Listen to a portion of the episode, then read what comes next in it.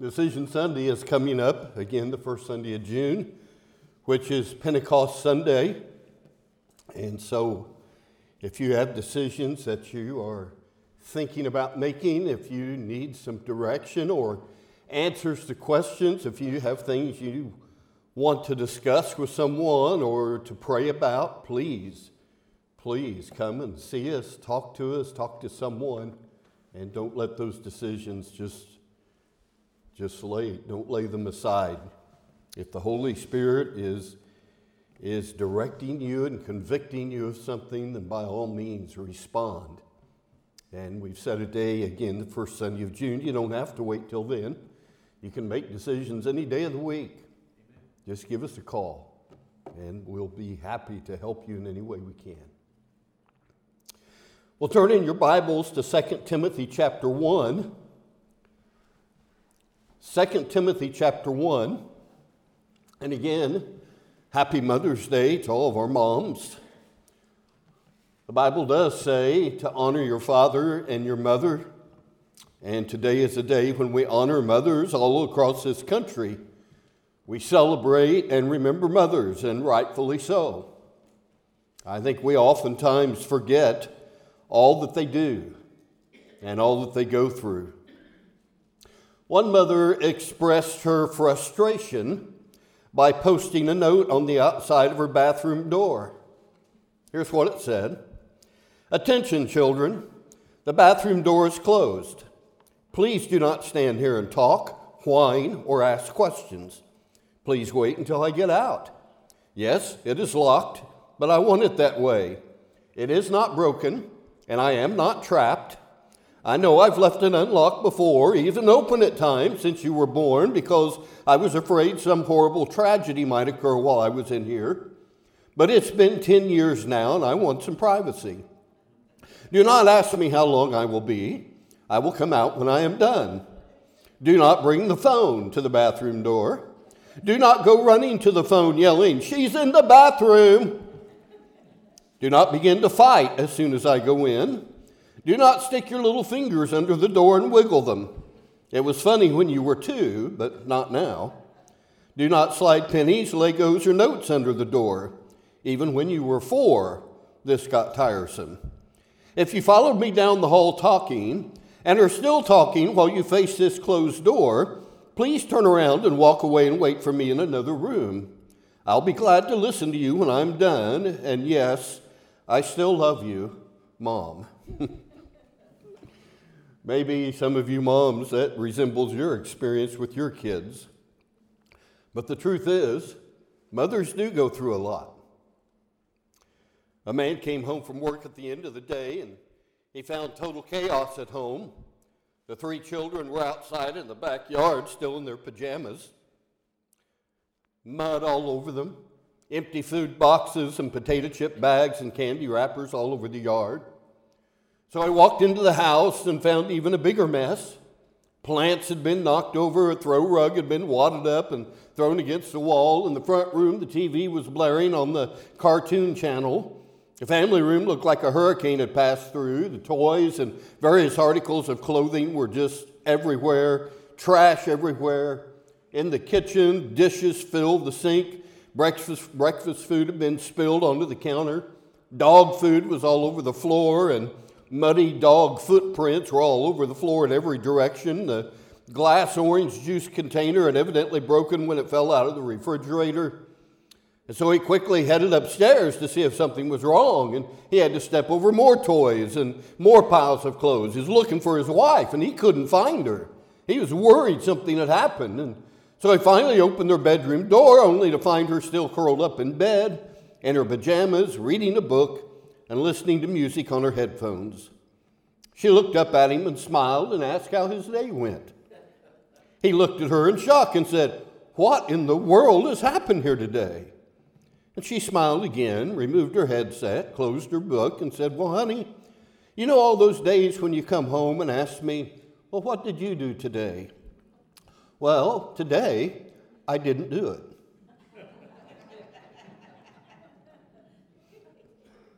Some of you moms here today may be thinking, I'm going to try that this week, all right? Several years ago, Barbara Bush, who was then the wife of our president, was asked to speak at Wellesley College for Women in Massachusetts. She wasn't the first choice. They had actually asked Shirley Walker, the author of The Color Purple, but she had turned them down, and so being second choice didn't bother Mrs. Bush. But there were students who didn't feel that the president's wife should come and 600 students signed a petition protesting her choice as the commencement speaker. They said, and I quote, Barbara Bush has gained recognition through the achievements of her husband. We will one day be rewarded on the basis of our merit, not on that of our spouse.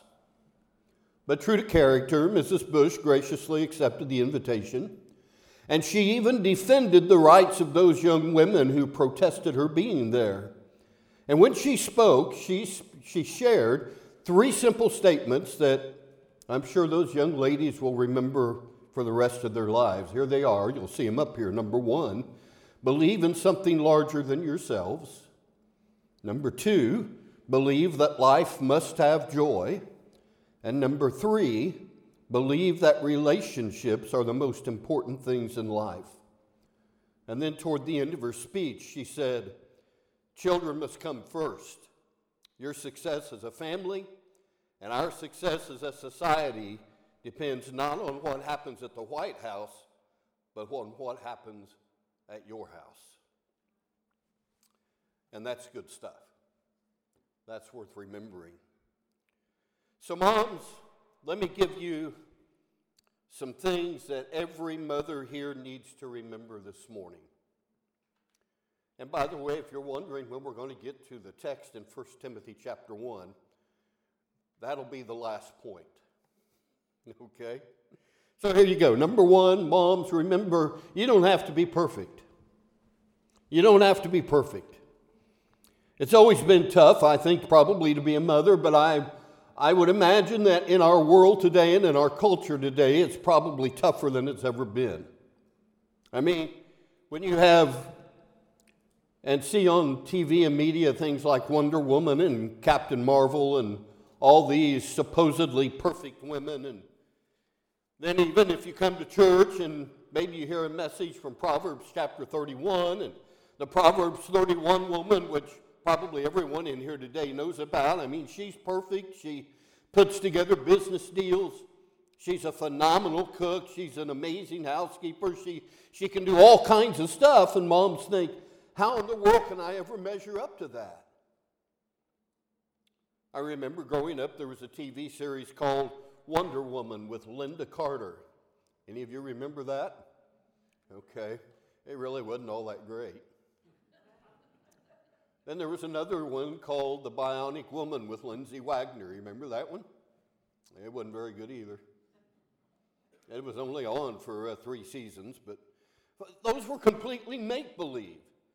But today you've got all these superheroes that look perfect and act perfect, and you see all these, these, these women of Hollywood that are glamorized and popularized and do all this stuff, and you think, I can't measure up to all that. Well, here's what you need to know you don't have to. Moms, you don't have to be perfect. All that other stuff is make believe and nonsense. And let me tell you something. Get, let me give you a little perspective on Proverbs 31. That chapter begins by saying the words of King Lemuel. Who in the world was Lemuel? A lot of commentators believe that it might have been Bathsheba's pet name for Solomon, and that Solomon may have been writing about his own mother.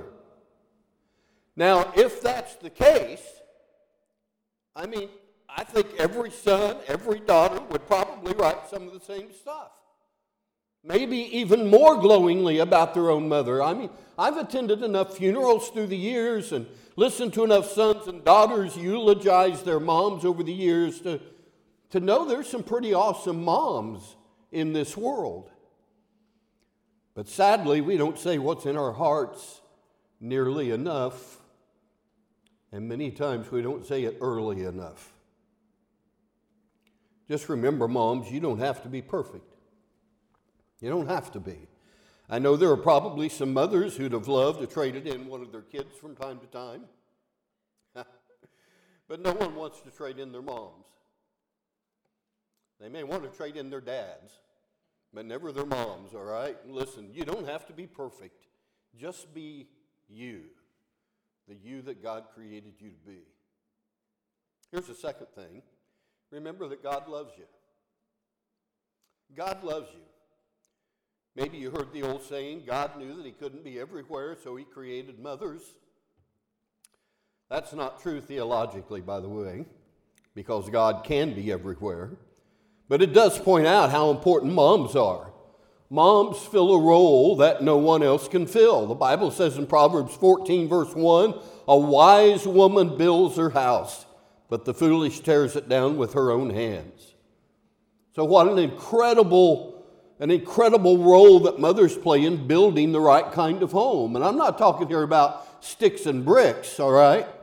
I'm talking about morals, talking about values, convictions that carry us through life. I'm talking about modeling the kind of lifestyle and setting the right kind of example that children need to follow. You've heard it said probably the statement that the hand that rocks the cradle is the hand that rules the world, right? And I think there's a lot of truth in that. I mean, just turn on any sporting event where they're interviewing some big, strong athlete and they put a microphone in front of his face. Somewhere along the line, more often than not, what does he say? Hi, Mom. Seldom does he say, Hi, Dad. Not that dads aren't important, but I think it just means mom is incredibly important. And you need to remember that. And when you study the Bible, you'll see the incredible influence of godly mothers making a difference in the lives of their children. I wish we had time to, to read about Moses' mother, Jochebed, that Herb mentioned, or in Exodus chapter 2, or Samuel's mother, Hannah, in 1 Samuel chapter 1. Timothy's mother, that we're going to read about here in a little bit in our text in 2 Timothy 1, or Jesus' mother Mary, Luke chapter 2. Amazing women that had an amazing impact, not just on their children, but on the world. Now, for some of you, Mother's Day may be difficult. Maybe some of you have never been married, never had the privilege of having children. Or some of you had mothers or wives that are no longer with us. Maybe some of you have been through a painful divorce. Or some of you might have children that no longer speak to you for who knows what reason. But here's what you need to remember you need to remember God loves you. God loves you. Isaiah chapter 54, verse 10. God says, Though the mountains be shaken and the hills be removed, yet my unfailing love for you will not be shaken. And it goes on in Isaiah 66, 13 to say, as a mother comforts her child, so will I comfort you. So, moms, remember you don't have to be perfect. And remember that God loves you. Here's a third one you need to remember that we appreciate you. We appreciate you. And as I said earlier, we don't say that often enough, and many times we don't say it early enough, but we appreciate you. Proverbs 12, verse 25 says, an anxious heart weighs a man's down, weighs a man down, but a kind word cheers him up. And Mother's Day gives us a perfect opportunity to tell mom we appreciate you. It gives us a perfect opportunity to cheer her up, to bring some cheer into her life. By the way, you realize, don't you, that there is way more money spent on cards and gifts and meals on this day than on any other holiday throughout the year? Way more. I remember Harry Randolph, those of you that knew him when he was involved in prison ministry, and the cards that Kingdom Builders would help purchase cards for the inmates to send out through the year. The massive amount of cards that would be requested for Mother's Day in comparison to any of the other days. Way more than Father's Day, for sure. Father's Day comes along and it's, yeah, okay, whatever. But, but moms are a different matter. They are so important. And so, moms, remember that. Remember that you're appreciated. But we need to do it more than just one day out of the year. We need to appreciate what moms do all year round. Heard about a mother named Linda Huckins from Massachusetts. True story. It was the day of her daughter's wedding. She was trying to be the perfect mom. She was supposed to go down the aisle and light the candles up front. That's all she had to do. Then go sit back down. As she is lighting the first candle with this candle lighter, and she has all, you know, all dressed up, and she's got these acrylic nails on. One of her acrylic nails gets in the flame and catches fire. Well, this was her daughter's big day. and She's trying to be the perfect mother. So she didn't panic. She just extinguished the lighter she had and used her finger to light the remaining candles. True story. When she was done, she turned around to the audience, blew it out, went like this, like she's putting her hands back down in a holster, and was a Western gunslinger, and the crowd just, you know, good job, Mom. Good job. Oh, moms go through a lot. We need to appreciate everything they do. We need to express our appreciation to mom more than just once a year, more than, than, than just a couple of weeks through the year. We need to show our appreciation to them as long as we have them with us. Several years ago, author and humorist Erma Bombeck died. Those of you in this worship service probably will know her name better than the next service, but after her funeral, a reporter asked her kids what they thought she was the best at. I mean, Erma Bombeck was a gifted author and writer and news commentator and humorist and so much more. But one of her kids said, Oh, that's easy. The thing that she was best at was just being mom. And that's a high tribute. So, ladies, mothers, remember you don't have to be perfect. Remember, God loves you. Remember that we appreciate you, whether we say it as often as we ought to or not. And then the last one, number four, remember you're making a difference that will last for all of eternity. A difference that will last for all of eternity. If indeed it is Solomon writing about his mother in Proverbs 31, when he comes to the very end, he says, Her children arise and call her blessed. Her husband also, and he praises her.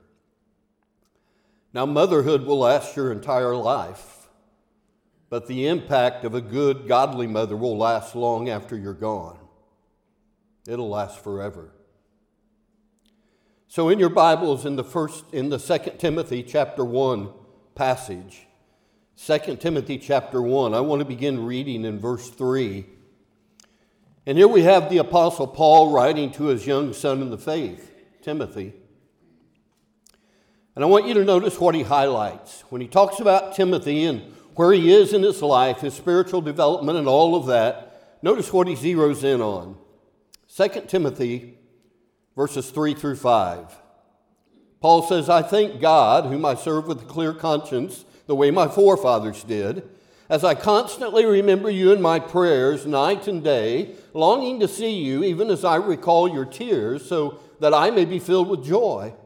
For I am mindful of the sincere faith within you, which first dwelt in your grandmother Lois and your mother Eunice, and I am sure that it is in you as well. So, Paul is highlighting the spiritual development of his young son in the faith, Timothy. And he talks about Timothy's grandmother and his mother. Let that sink in. Paul had come into contact with this family during his early missionary journeys to southern Judea, or southern Galatia, I mean. Lois and Eunice were devoutly Jewish women, even though Timothy's father was a Greek. We might even suppose that, that grandmother Lois here had uh, moved in and was living in the house with her daughter and son in law, and so that she was nearby to exert a positive influence on Timothy, her grandson. So, Timothy's background, as you can see there in verse 5, is basically he was brought up in a religious home. He'd been brought up on Scripture. In fact, Paul refers to this in chapter 3, verse 15 of this same book, which says of Timothy that from childhood you have known the sacred writings that are able to give you the wisdom that leads to salvation through faith, which is in Christ Jesus. So Timothy has been taught the scriptures as soon as he was capable of learning anything. His mother and his grandmother, I believe, had been careful to follow the Jewish custom of teaching the law to the Jewish children at a very early age and to cause them to commit parts of it to memory. And at the age of five, Timothy would have been old enough to have been enrolled in a synagogue school, and it's very likely that they indeed did that for him, and he there continued his schooling in the scriptures. Jewish children learned to read from the very words of Scripture. But it all started at home. It all starts at home. And for Timothy, it started with a godly mother and grandmother who passed on a heritage of faith in God and a knowledge of the scriptures to Timothy. And listen, moms and dads, religious education must still start in the home. And I can't emphasize to you how vital that is. You are the first ones, moms and dads, that have the obligation, but more than that, you have the privilege of sharing the scriptures with your children. You're first. Don't leave it up to the Sunday school teacher. Don't leave it up to the preacher. Now, when you come to church, it'll be reinforced, but your teaching needs to come first. It needs to start at home. And the implications and the ramifications of what you moms do on a daily basis have an eternal quality about them. And you may not see the difference that you're making on a day to day basis, but if you keep doing the right things, the little things, the godly things, just watch what happens. Several years ago, was Bil Keane that was the author of the Family Circus car, uh, comic in the papers? Bil Keane had, had, had one in there that was just great. It, it, the Family Circus had a picture of a bunch of children discussing where babies come from. And one child said, Storks don't bring babies, UPS does. well, the other children had all kinds of different ideas, but the best one was the last one. When one of the children said, Babies are connected to their mothers by a biblical cord.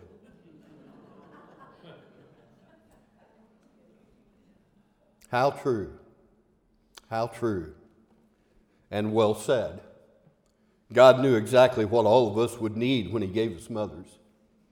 Wayne Smith, now gone on to be with the Lord, but the longtime preacher of the Southland Christian Church in Lexington, Kentucky, Wayne tells of how he was brought up in a Christian home, and when his parents died, they didn't have hardly anything to leave behind to their children because they always lived such simple lives. And Wayne said, My parents didn't leave me a farm, but they left me a faith which is far more important. So, mothers, don't ever forget that your children are connected to you or should be by a biblical cord. And make sure you keep that connection strong.